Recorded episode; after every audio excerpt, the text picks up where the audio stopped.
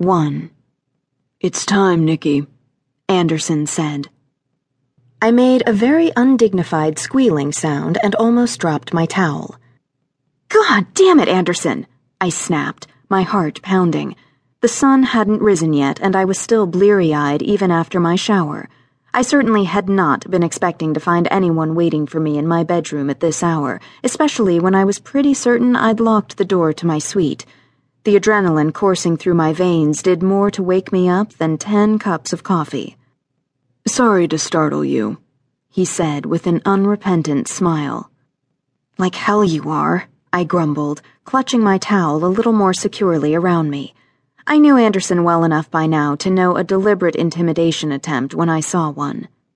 He was at his rumpled, harmless looking best in a wrinkled shirt, wash faded cords, and tattered sneakers, but he was anything but harmless. He was a real, bona fide god, the son of Thanatos, the Greek god of death, and Alecto, one of the Furies. If you hadn't been so determined to play hard to get, Anderson said mildly, we could have done this differently. I'd have preferred not to do this at all, which was why I'd spent the last two weeks making myself scarce, finding any excuse I could to avoid the confrontation I knew was coming. Gods are notoriously bad at taking no for an answer, but it was the only answer I could give to the request he was going to make. This wasn't going to go well no matter how we did it, I said.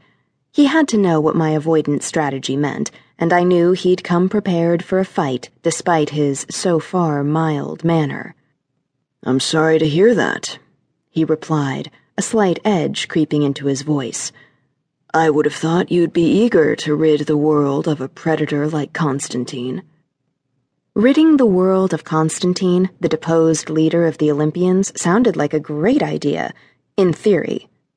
He was vulnerable now that he no longer had the might of the Olympians behind him, and with my skills as a descendant of Artemis, the Greek goddess of the hunt, I was the perfect candidate to find him in whatever hole he was hiding in.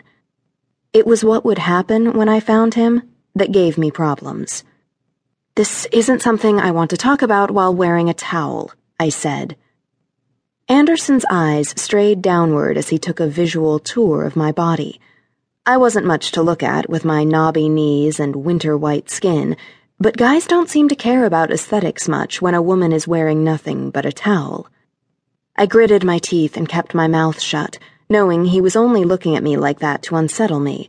I wasn't about to let him do it. At least, that's what I told myself. Why don't you go wait in the sitting room while I get some clothes on? I suggested. Then we can talk. All right, he agreed you aren't going to try climbing out the window to avoid me, are you?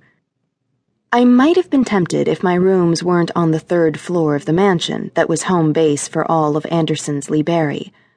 I'm not in the mood for a broken leg, so no. Of course, breaking a leg might be more fun than whatever was going to come next.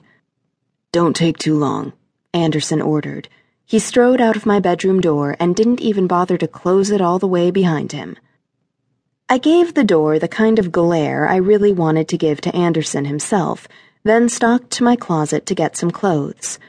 I didn't want to do this, ever, much less at the literal crack of dawn and with no coffee in my system.